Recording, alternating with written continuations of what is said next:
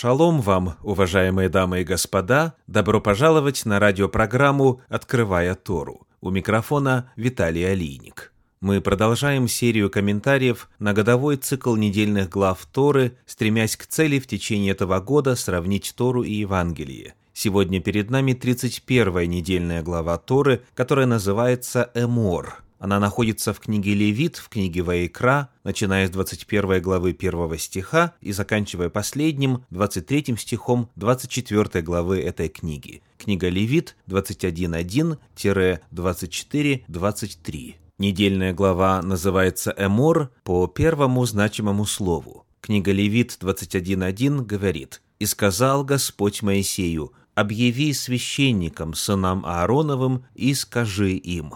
Слово «объяви» в подлиннике «эмор». В нашей недельной главе, в 23 главе книги Левит, перечисляются все семь праздников святилища.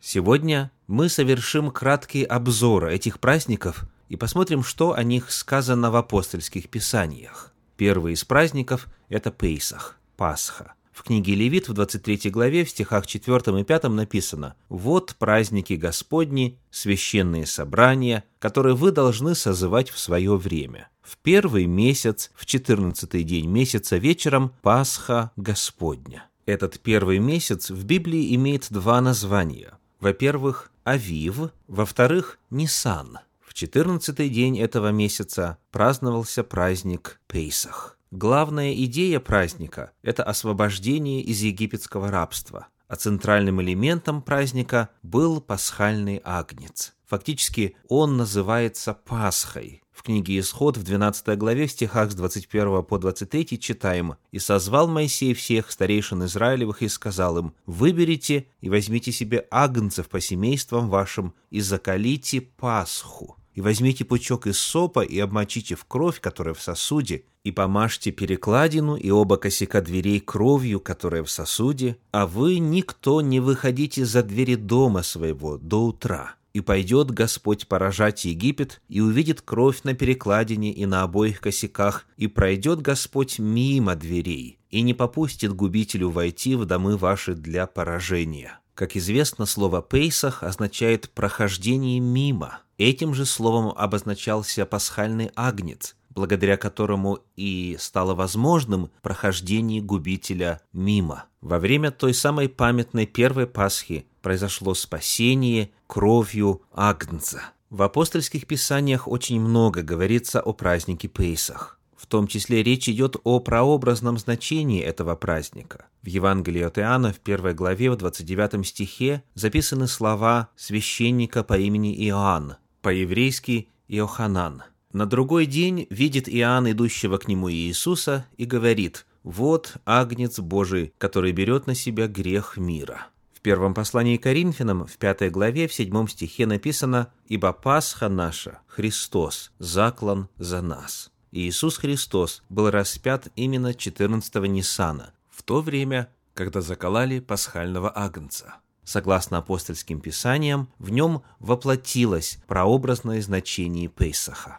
О втором празднике святилища в книге Левит в 23 главе в 6 стихе написано так. «И в пятнадцатый день того же месяца праздник опресноков Господу. Семь дней ешьте опресноки». Этот праздник, который шел сразу после Пейсаха и праздновался в течение семи дней, называют Хаг Хамацот – праздник опресноков. Главная идея праздника это воспоминание о хлебе, который ели при выходе из Египта. Книга Исход, книга Шмот, 12 глава, 39 стих говорит, «И испекли они из теста, которое вынесли из Египта, пресные лепешки, ибо оно еще не вскисло, потому что они выгнаны были из Египта и не могли медлить, и даже пищи не приготовили себе на дорогу». Однако у мацы, у опресноков, было и символическое значение. Как написано в электронной еврейской энциклопедии, с давних времен хамец и сеор, то есть закваска, броженые, символически воспринимались как проявление сил зла. Поэтому праздник Мацы – это еще праздник свободы от зла и греха. Вот как значение праздника Мацы раскрывается в апостольских писаниях. Читаем из Евангелия от Матфея, 26 главы, 26 стих. «И когда они ели, Иисус взял хлеб, и, благословив, преломил и, раздавая ученикам, сказал, «Примите, едите, сие есть тело мое». А пресноки, неброженный хлеб, представляет самого Иисуса, Иешуа, который, согласно апостольским писаниям, не сделал никакого греха и был чистым, беспорочным. Есть и еще одно значение, очень тесно связанное с этим. Первое послание Коринфянам, 5 глава, стихи 6 по 8. «Разве не знаете, что малая закваска квасит все тесто? И так очистите старую закваску, чтобы быть вам новым тестом, так как вы бесквасны, ибо Пасха наша Христос заклан за нас. Посему станем праздновать не со старою закваскою, не с закваскою порока и лукавства, но со пресноками чистоты и истины. Благодаря смерти Иешуа, который взял на себя грехи всего мира и умер в качестве пасхальной жертвы, все грехи были оплачены – и, соответственно, уничтожены. Таким образом, пришла свобода над злом, свобода над грехом. И эта победа над силой греха доступна теперь нам. Вы, сказано, бесквасны. Третий праздник святилища описан в 23 главе книги Левит, книги Ваикра, в стихах с 9 по 11. «И сказал Господь Моисею, говоря, «Объяви сынам Израилевым и скажи им, когда придете в землю, которую я даю вам, и будете жать на ней жатву, то принесите первый сноп жатвы ваших священнику, и он вознесет этот сноп пред Господом, дабы вам приобрести благоволение. На другой день праздника вознесет его священник. Этот праздник называется Омер Гатнуфа,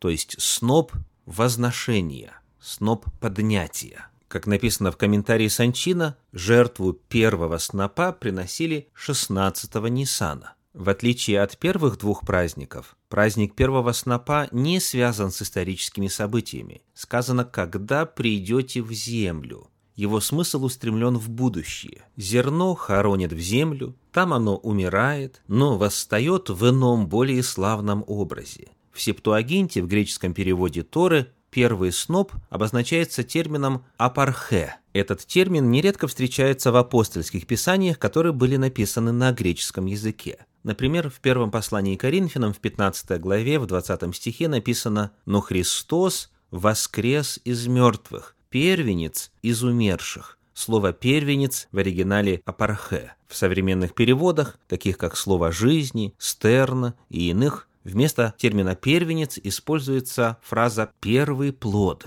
Это тот же самый термин, который описывает первый сноп в Торе. Таким образом, воскресение Иисуса Христа из мертвых обозначается термином «первый сноб». Согласно традиционным хронологическим данным апостольских писаний, Иисус Христос был распят на Пасху, а воскрес на третий день. Пасха приходится на 14 Ниссана, а на третий день, 16 Ниссана, празднуется первый сноп. Христос воскрес 16 Ниссана в день принесения первого снопа и затем вознесся сноп возношения. Прочитаем теперь о четвертом празднике святилища. Книга Левит, 23 глава, стихи 15 и 16. «Отсчитайте себе от первого дня после праздника, от того дня, в который приносите сноп потрясания, семь полных недель. До первого дня после седьмой недели отсчитайте 50 дней, и тогда принесите новое хлебное приношение Господу». Этот праздник называется праздник Шавуот, праздник недель.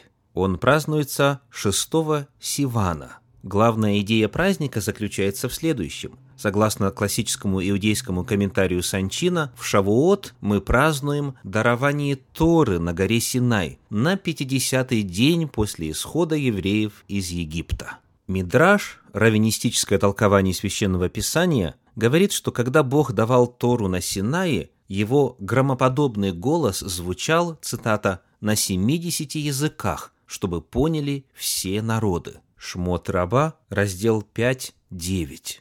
Из письменной Торы мы знаем, что у горы Синай стояло множество разноплеменных людей, и все они поняли голос Божий. Когда мы открываем апостольские писания, во второй главе книги «Деяния апостолов» в стихах с 1 по 8 описано следующее. При наступлении Дня Пятидесятницы все они были единодушно вместе, и внезапно сделался шум с неба, как бы от несущегося сильного ветра, и наполнил весь дом, где они находились, и явились им разделяющиеся языки, как бы огненные, и почили по одному на каждом из них, и исполнились все Духа Святого, и начали говорить на иных языках, как Дух давал им провещевать. В Иерусалиме же находились иудеи, люди набожные, из всякого народа под небом. Когда сделался этот шум, собрался народ и пришел в смятение, ибо каждый слышал их, говорящих его наречием, и все изумлялись и дивились, говоря между собою, «Сии, говорящие, не все ли галилеяне? Как же мы слышим каждое собственное наречие, в котором родились?» На Пятидесятницу, на праздник Шавуот, произошло чудо провозглашения Божьей истины на разных языках, повторение чуда дарования Торы. На этом заканчивается краткий обзор весенних праздников Торы. После весенних праздников наступает перерыв, и последние три приходятся на осень. Они же друг с другом тоже связаны,